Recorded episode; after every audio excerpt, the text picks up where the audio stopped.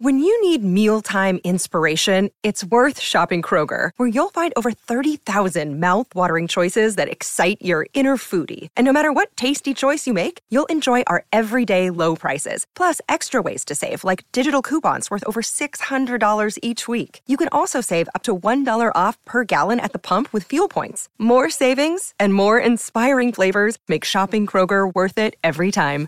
Kroger, fresh for everyone. Fuel restrictions apply. It's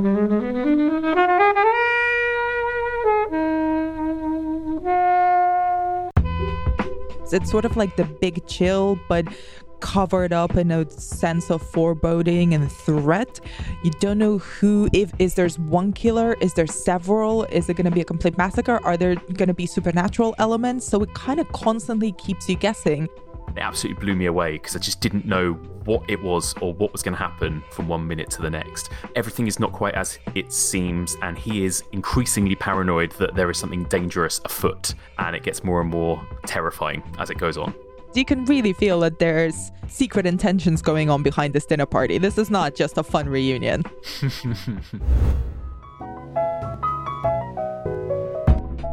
Hey everybody, welcome to this episode of Flix Watcher Podcast. I'm joined by Mike, Hello! Anna, Hi. and Helen, Hello. and we're going to be talking about Karyn Kusama's film, The Invitation. Thank you, as always, to the mighty people for the mighty, mighty tunes. And thanks to Ben from Rockwood Audio for his awesome editing skills. Please do remember to write a review and rate us on Apple Podcasts and anywhere you can do where you listen to the podcast because it really does help us And you can join in the conversation with us on Twitter at FlixWatcherPod and on Instagram. at FlixWatcher. Hello, and welcome to this episode of Flix Watcher Podcast. Joining us today remotely, we have Mike and Anna.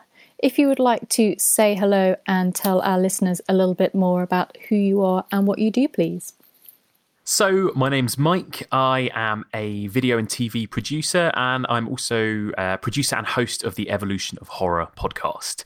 So, I currently produce the BBC Inside Cinema strand. That's my day job, which I love, which is uh, essentially little short videos every week on BBC iPlayer about film and about cinema, um, which is great fun.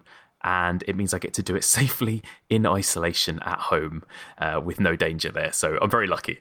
So you don't need to, you don't need to like shake anyone's hand to do this job. Not at all. I'm- kiss I'm- babies. I am living the lockdown dream right now. Yeah, I'm one of the lucky ones, definitely. Were you in lockdown beforehand anyway, or were you actually going into an office to do this? Do you know what? Uh, We we did it in an office, but I always thought I could easily just do it at home, you know. So, not that I don't love being uh, working with colleagues, but you know, uh, this this works just as well. So, yeah, again, very lucky.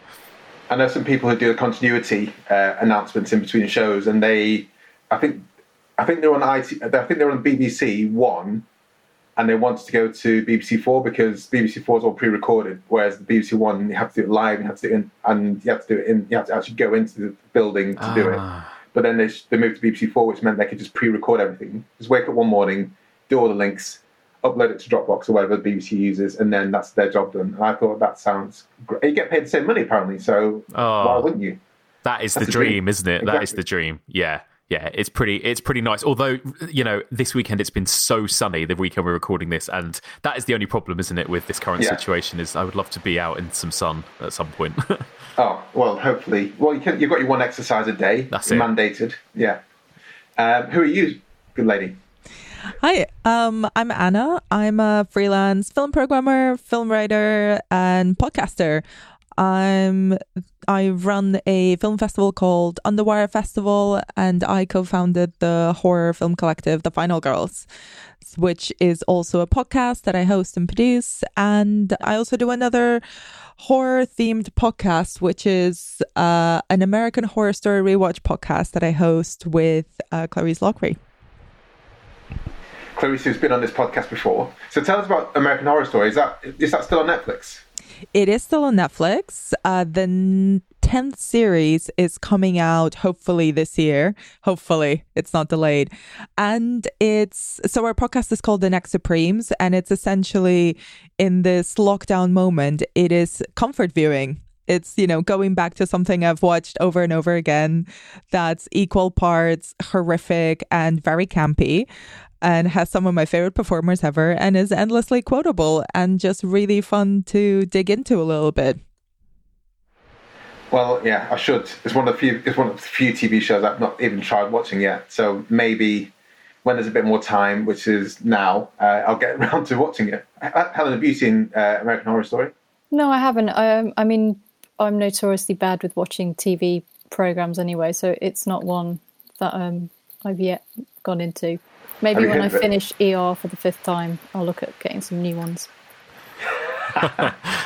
uh, so we're here talking today about the invitation, which is your choice, Mike. Yes. Can you tell us first of all why you chose it and give us a synopsis in one minute or less? I love the invitation. So I'm a I'm a horror fan from my whole life, really, a lifelong horror fan. Hence why I do a horror podcast.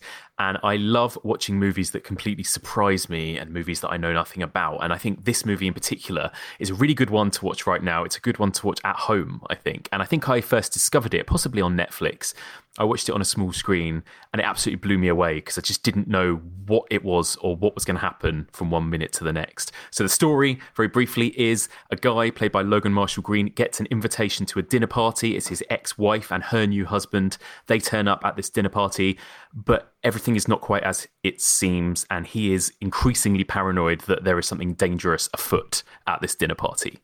And it gets more and more terrifying as it goes on. So, could you did you not see foresee anything that was happening? What was going to happen in the film? In, in what story? I, what I love about it is that it it took me by surprise at every turn. So I, I obviously watched it knowing it was some kind of horror or thriller, but it's such a slow burn and it's so deliberately paced and it takes its time with just being stuck in this very awkward situation with these characters. And it's kind of horrific from the start, but not in a classic horror kind of way. But I found myself becoming more and more gripped just by watching this awkward interactions between all of our sort of characters in this dinner party. And then, of course, as stuff starts to ramp up and it becomes increasingly sort of classic horror, uh, it just gets more and more terrifying. And I, I love the way that it takes its time and never quite shows its hand until the very, very, very final act, sort of the last 10, 15 minutes. I love that. I love films that do that. And it, it really did take me by surprise. Yeah.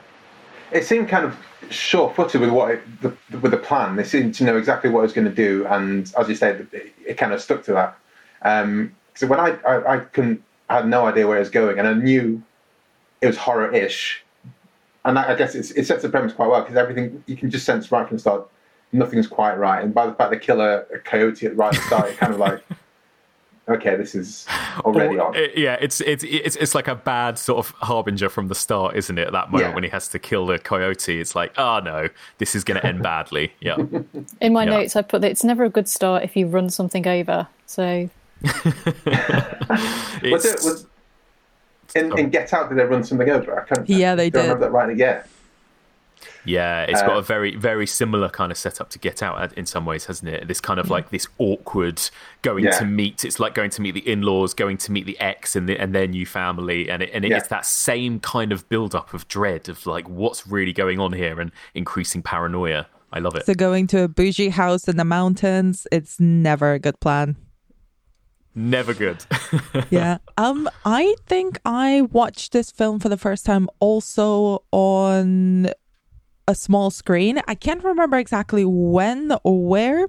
I think it was a little while after it was released because it had one of those blink and you miss it releases in cinemas in the UK. And I was already a, a big admirer of Karyn Kusama, the director from the previous work that she's done. And this sort of flew under the radar and then what? suddenly appeared. Well, she did Girlfight, uh, which was her first film, which won her a big prize at Sundance, and then she did Jennifer's Body as well, which was also written by Diablo Cody, uh, which I think is really underrated as a kind of um, as a zombie monster film in its own right. But in any case, I kind of knew who she was, but I knew nothing about the film. And just like Mike said, it was such it had such tinges of familiar situations, familiar characters, familiar tropes from thrillers, from whodunits, from horror films. You know, it's all set in one location. You can tell that everybody has tense past relationships. It's sort of like the big chill, but covered up in a sense of foreboding and threat. And you can't quite put your finger on what is or who is the threatening force in there, but you can feel it. And as stuff starts to ramp up in the in the second half of the film, you're kind of just completely w- going with it, and you don't know what really is happening. You don't know who if is there's one killer, is there several, is it going to be a complete massacre? Are there going to be supernatural elements. So it kind of constantly keeps you guessing. And even as I was rewatching yeah. it, it still kept me guessing and was still so um thrilling but also repressive because it's in this big bougie fancy house and you just feel the weight of the history of it the history of the characters between between one another and the pressure of not really knowing what the secret plan is behind this whole encounter. Because you can really feel that there's um there's secret intentions going on behind this dinner party. This is not just a fun reunion Helen, well, you're, you're, all three of you guys are horror fans. Uh, by the way, you guys have two horror podcasts, and I know Helen's a horror a horror nerd. Uh, what, are your, what are your thoughts on this, Helen? Yeah, so I hadn't seen this one, but it had been on my um, watch list for a while. Um, it's been recommended to me. So um, when you picked it, I was like, yes, I do finally get to watch that. And yeah, I didn't really know that much about it, um, which I think is definitely the best way to go into it. And um, yeah, I thought it was brilliant. I just love the the feeling of dread that you get, and there's this perfect moment in it where it's the right amount of paranoia that almost makes you think, actually, is he just imagining things? Is it not really as worse as it could be? And you start to question that yourself, and then it flips everything, and you're like, oh yes, here is the crazy, um, and it comes comes at you really like in the best way possible. And I also like that it doesn't overextend kind of its moment. It's really sort of sharp and punchy, and you're sort of dealing with the so this is what it is. Oh my god, it's happening. It's in your face. It's happening. Oh, it's over. Not that it stretches out for ever and ever. Um, and sort of the main guy, Will, um, who I know as Discount Tom Hardy, is really really good in this. Like he is a man who has got a lot going on, and you can just feel like he's so overconsumed with grief and because you don't really know what went on, but it's something really, really awful. And you just sort of feel all of that through him. So it's actually a really good performance from him. Yeah, I like the way the story unfolded between him and his ex-wife as to you know why they split up, and it wasn't um, super explicit, but it just kept you could see there's tension right from the start, but also there was still kind of a love there. But um, and when that kind of, when they had that reveal, I thought it was done really well. Um, and I liked how there's just lots and lots of little things seeded through, like not, not locking the doors behind people. And first seeing that character when she was just kind of in the hallway and she's like, she's bottomless. Uh, where's where's this guy that's not turned up? Uh, all these kind of things like kind of brought back and becomes more and more. You know, the barbiturates in the in the um, in her bedroom. Will just walking around at that, you know, he's in their old house, but also he feels very unfamiliar with it. Uh, and then they bring that screen up and show this this um, this person just dying, and everyone and there's four kind of uh, random characters: Will's ex-wife and her husband. Um, there's that guy and um, I can't I can't remember the lady's name. They're all like, "Isn't that just a beautiful thing?" And everyone's like, "Is it? Did we just see someone die? And what what is this exactly? Why are we here?" And then then it just kind of ramps up a bit, but just it's still there's still a lot of tension there. Um, yeah, it's good fun. It um it it taps into about six of my fears really. It's like this fear of kind of enclosed spaces because they're trapped in this house. It's also uh, uh, about cults and cults absolutely scare the shit out of me. Uh, these kind of like very like mansonite type people.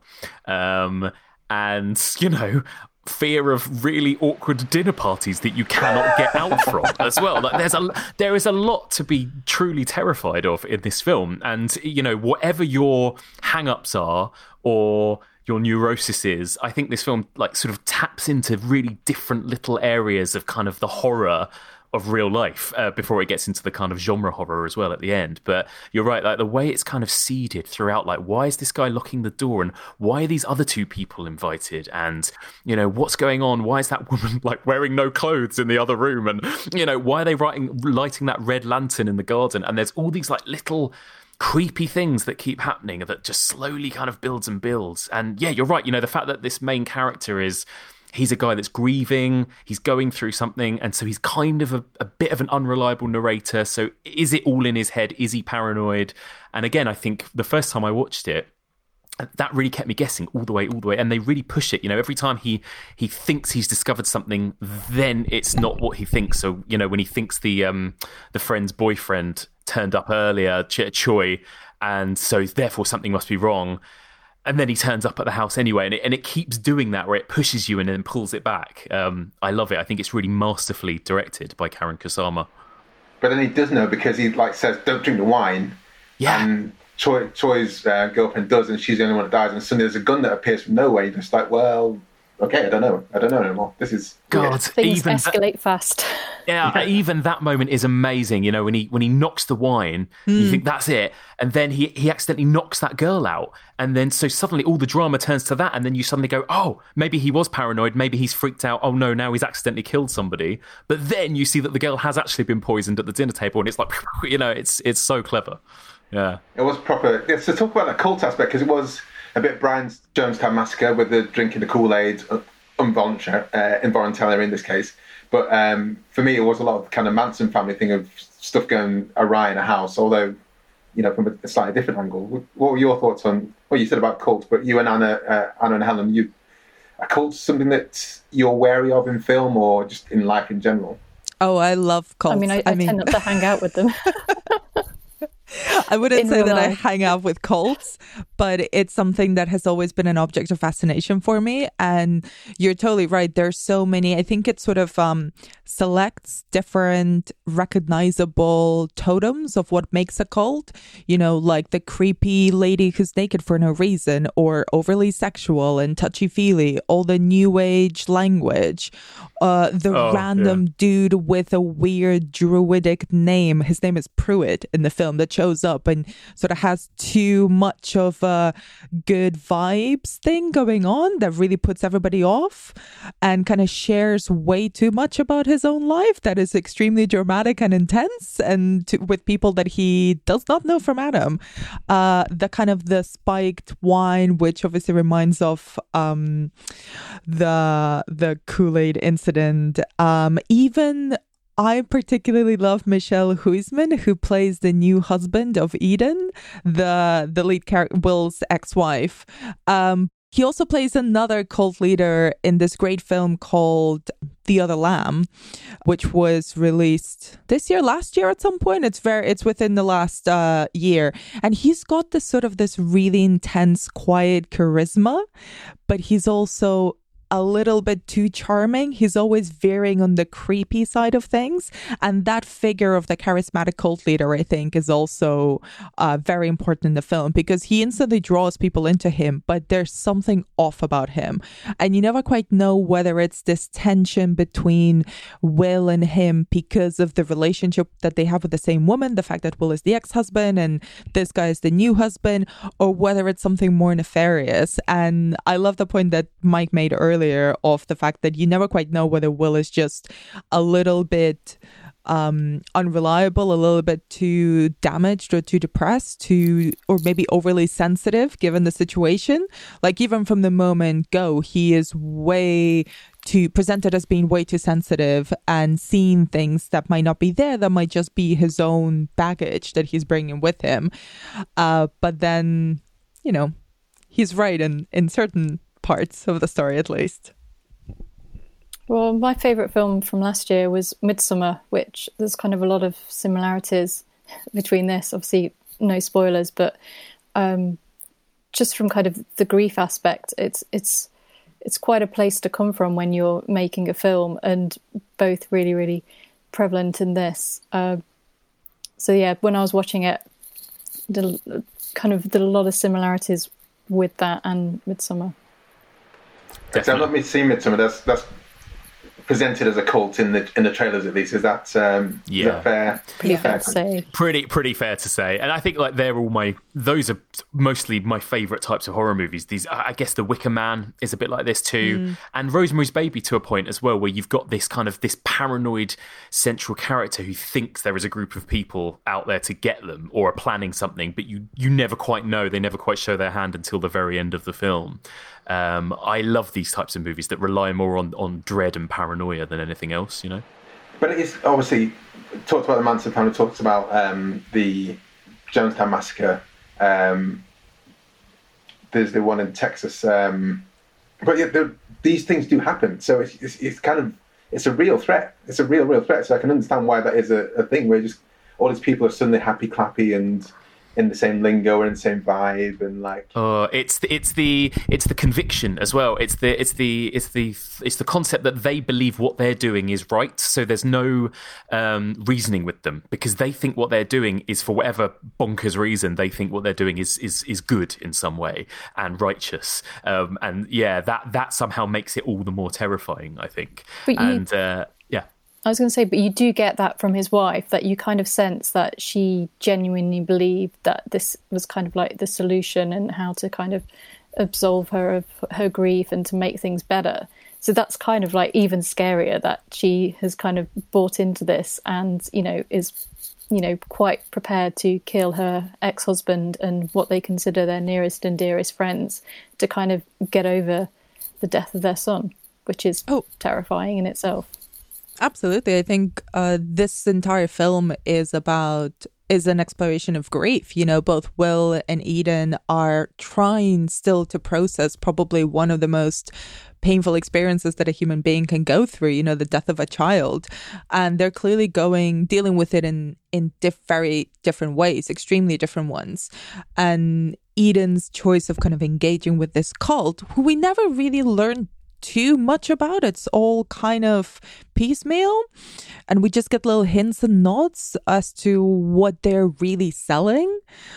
But one of the main things that's really striking on a really basic human level about the invitation and is really terrifying is the fact that in order to just get over or accept her her grief and the sense of guilt that they both seem to have over the death of their child is to completely forget about it is to try to eliminate it in some way at whatever cost and that obsessive faith and that kind of dedication to this cult that's offering her that escape is is really sad and it's really terrifying it's terrifying when you first watch it and then if you rewatch the film it actually gains this whole nother level of just deep, deep sadness because you can see, and I think it's very much down to the performances as well.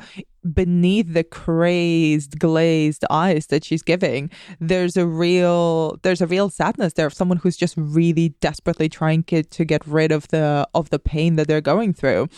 And one of the kind of most amazing scenes for me was when Will kind of confronts her and says to not deny the things that happened.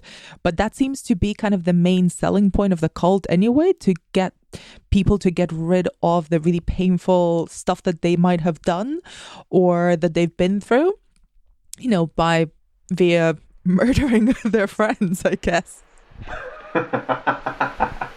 Before we go to the, I mean, the the big kind of, sh- uh, the final kind of fifteen minutes. What what do you think happened to the lady who had the wherewithal to say, uh, Oh, "No, this Claire. is, this is too, yeah, what this is too strange for me. I'm going to go." Um, Just- well, I the hope thing she's is, safe.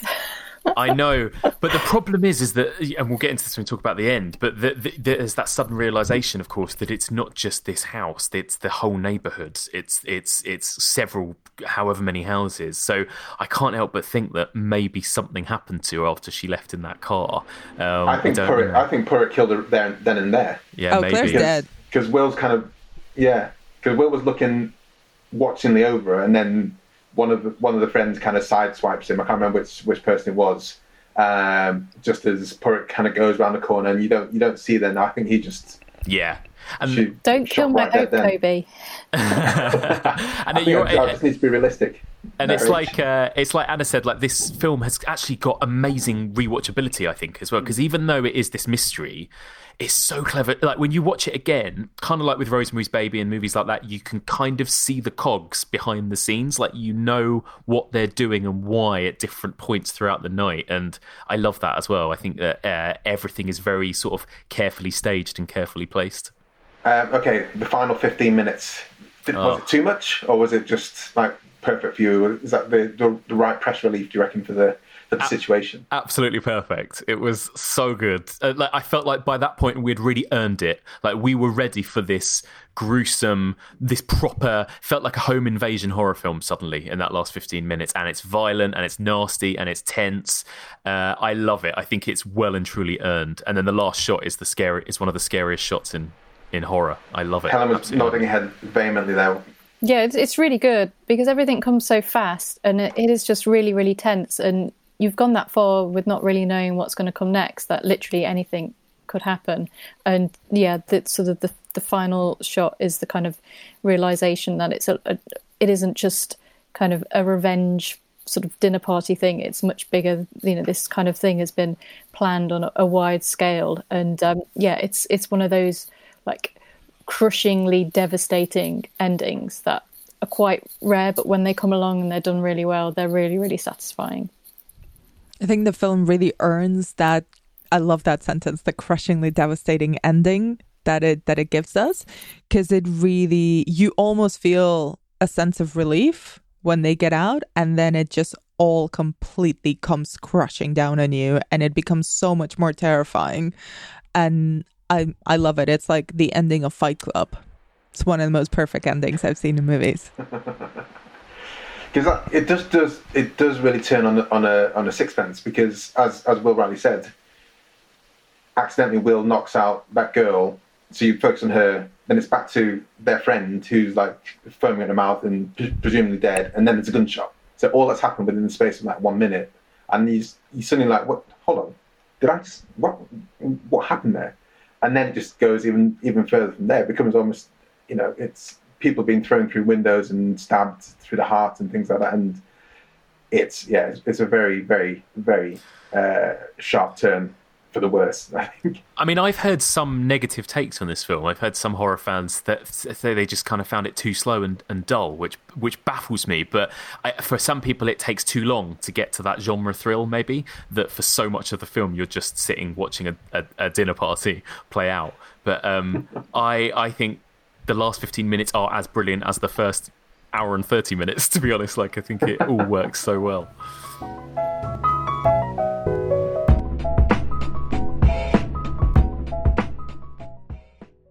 I'm Sam Clements, host of the 90 Minutes or Less Film Festival, another podcast in the Stripped Media family, a podcast that celebrates movies under 90 minutes long. Each episode, I'm joined by a special guest who selects a movie to join our prestigious lineup. Past guests have come from the worlds of film, television, music, food, comedy, and podcasting. Search for us now on the app you're currently listening to this podcast or join us at 90minfilmfest.com.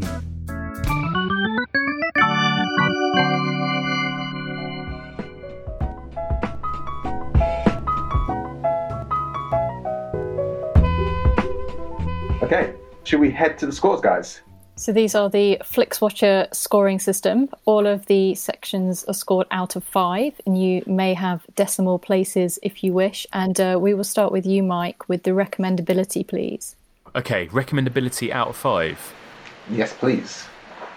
I mean, a s- a- absolute five. Oh, okay. Of course, yeah. Have you recommended to someone and they've they've come back to you with, uh, dude, what what are you doing? Uh, okay, that's true. Yeah, I have had that happen. Um, I guess. I guess. So recommendability Block is this. those people, Mike. I know. I know. I know. Uh, so I suppose. Okay. Okay. I'll lower it to a four because I suppose no, no, what, no, keep it You five. can I'm, I'm just five, yeah. what I would say is that it needs a. I guess I always recommend it to people, but with a caveat that maybe it's not going to be like watching. Uh, Scream or something, you know, like you've got to. I guess in some ways you've got to know what you're in for. But yeah, I would recommend it to absolutely everybody. Yeah. Anna.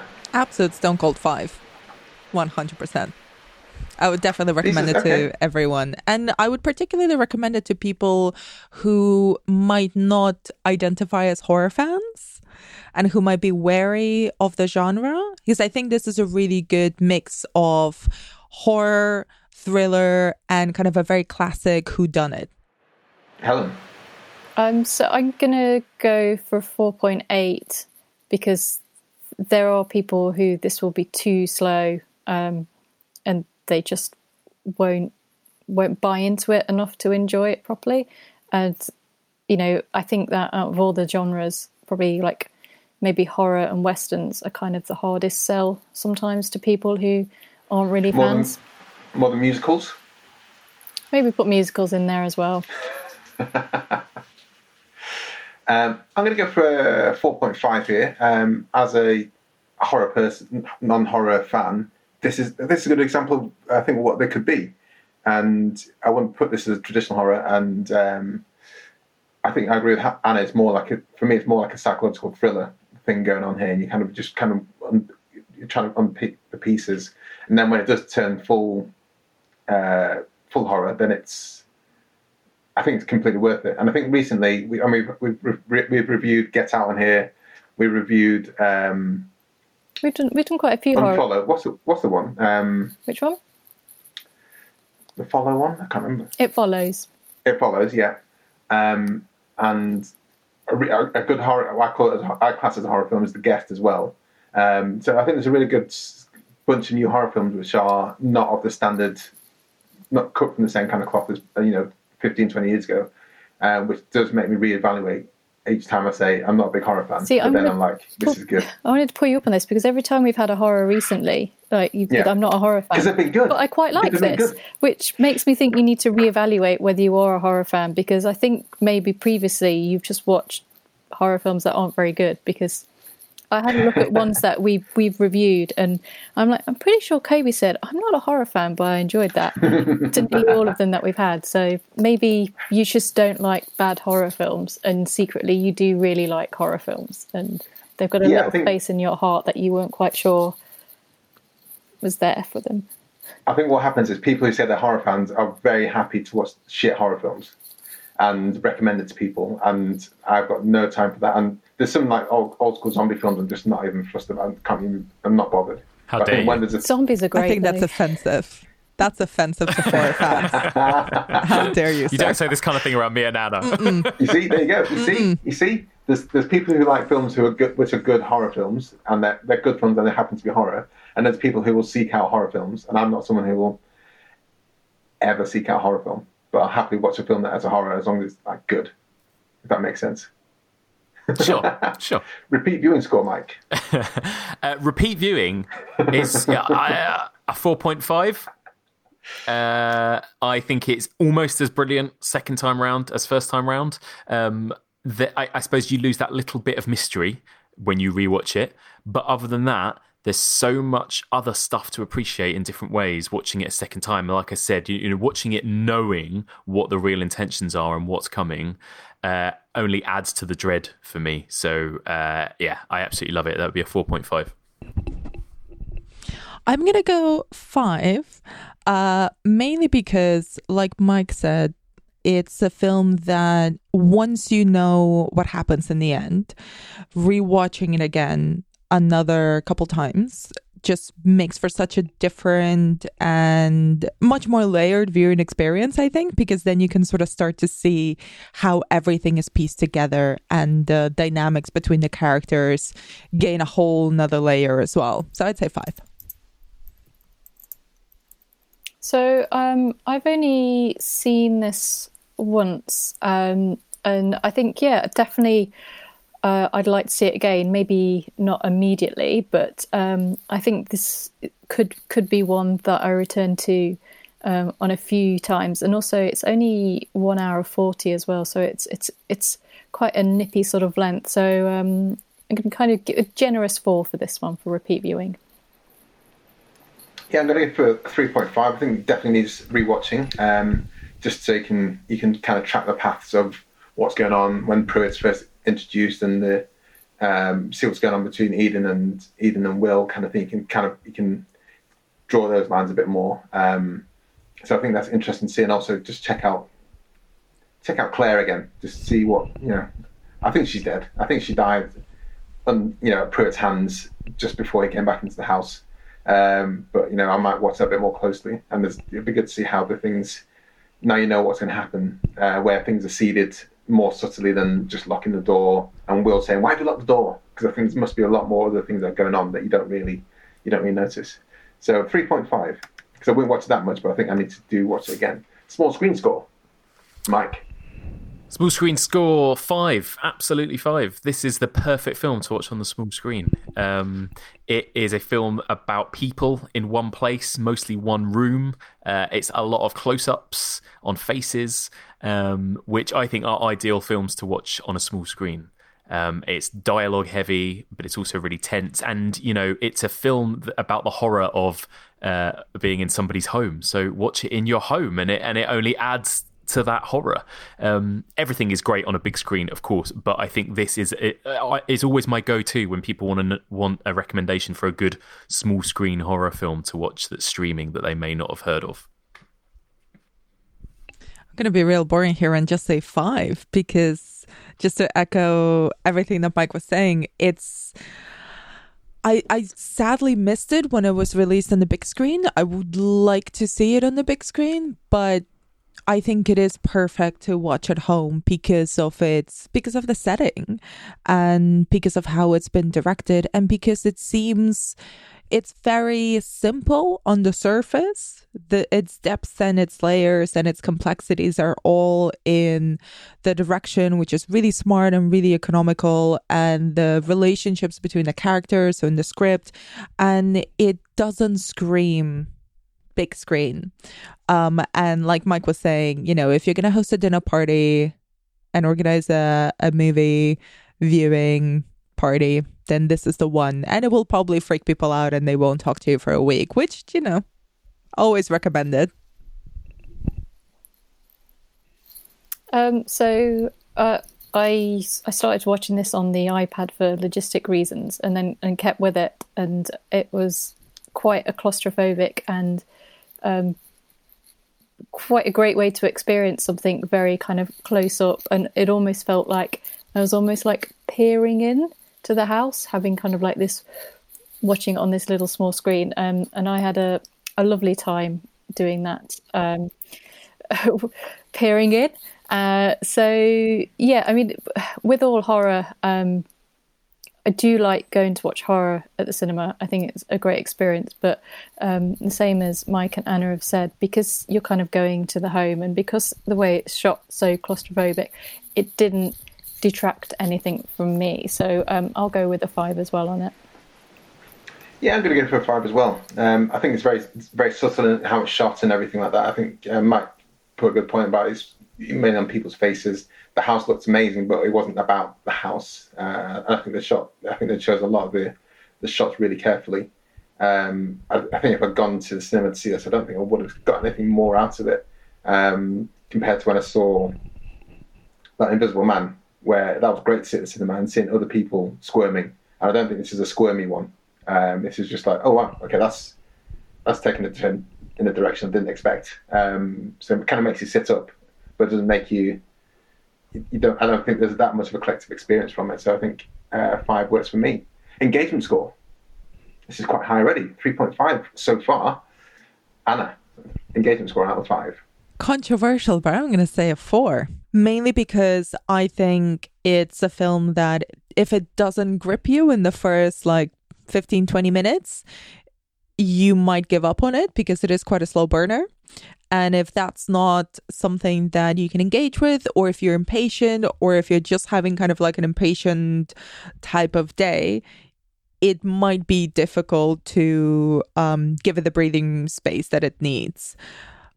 But I'd say for anyone who's kind of in that mood, just be patient with it because it so earns its day. Uh, Helen.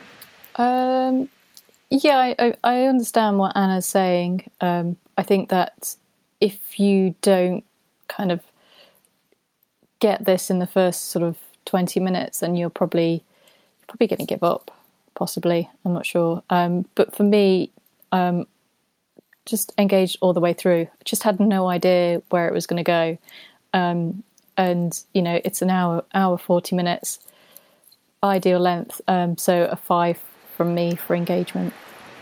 Okay, I'm going to give this. I'm going to give this a four as well. Um, I think you need to be engaged, and it's kind of at the start. You're kind of like, where, where's this going? It's a bit weird, but it does, it does pay off. So I can understand people kind of waning at the start. And I think I was playing around on, um, like, who, where have I seen that guy before? And it ended up being Daario Naharis, which is the the main thing I I, uh, I got from that, my my googling. Um, but it does pay off at the end. Um, so I do think yeah, four. I think four is good. And that gives us a score of 4.64. It's really high. 375. That's super high. Lot Yeah. higher than I would have anticipated before coming into into this recording. Um, that's amazing. So we'll go to Twitter. Before we record, guys, we do put a shout out on Twitter and ask for people's uh, opinions and thoughts and retweets and say something like, in this occasion, we're reviewing The Invitation with Anna B. Demented and the movie Mike. Have you seen it? Give us your thoughts and a rating out of five stars. And we've got quite a few responses for this, which is which is always lovely. Um, Mike, do you want to take the first one? Uh, yeah, okay, so this first reply is from at uh, Daisy Jane, and she says, I just watched this last night. Brilliantly sinister, slow burn. Would have liked to know a bit more about the you know what. Uh, yeah, which I would agree with. It leaves you with a lot uh, still lingering, but I love that about it. Um, Anna, do you want to take the next one that's on your screen? Sure. Um, so Tasteless Podcast says a solid four. I really enjoyed how it built tension. I wasn't quite sure how things would go, and I've told many people to check it out. Logan Marshall Green really shines.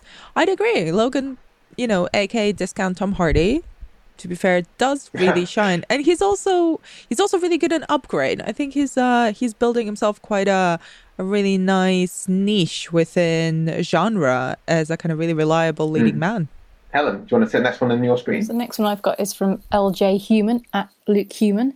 Watched this the same day I watched Parasite, and it has also stayed with me, which is a good sign. A really tight, tense drama that sustains enough mystery to be engaging right up until a well paced and satisfying end. Four stars. Nice. I think Parasite's quite a nice thing to compare it to. Well, House and Strange Things. Uh, we won't say no more about Parasite. Um, Mike, do you want to turn the next one that's on your screen? Uh, yeah, this one came from at Meg Writes Words. She said, Loved it. Four out of five stars. I thought it was a compelling exploration of grief and pal- paranoia, plus solid horror. This quote from the director, Karyn Kusama, really stood out to me. We culturally dismiss people who are paranoid, but the irony is we have a lot to be paranoid about. I love that Well, quote. That's in yeah, great. good one, that one. Yeah. Paranoid about people delivering your, your Tesco delivery. Um, have they got the lurgy?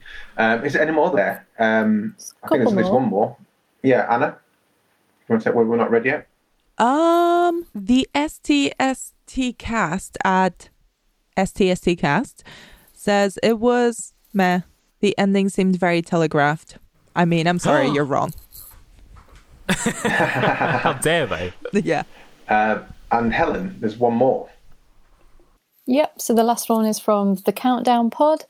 Greatly enjoyed this. Low budget but tense film with an excellent payoff.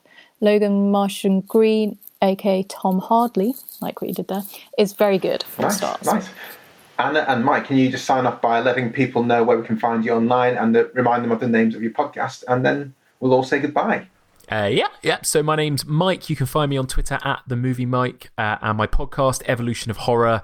Um, you can find that on Twitter at Evolution Pod and all the places where you'd normally get your podcasts. I'm Anna. You can find me on Twitter at Anna Be Demented, and I host the podcast The Final Girls and The Next Supremes, both of which you can find everywhere where you get your podcasts. Okay, thank you very much, guys. Bye. Thanks. Enjoyed this episode of Flixwatcher Podcast? Why not leave us a five star review on iTunes? You can also follow us at FlixWatcherPod on Twitter and we're at FlixWatcher on Instagram. Thanks as always to the mighty people for their mighty, mighty tunes and Ben from Rokkwood Audio for his awesome editing skills. If you're looking to get your podcast edited as sweet as this, get in touch with Ben, and that's Rokkwood, R O K K Wood Audio. Tell him Flixwatcher sent you.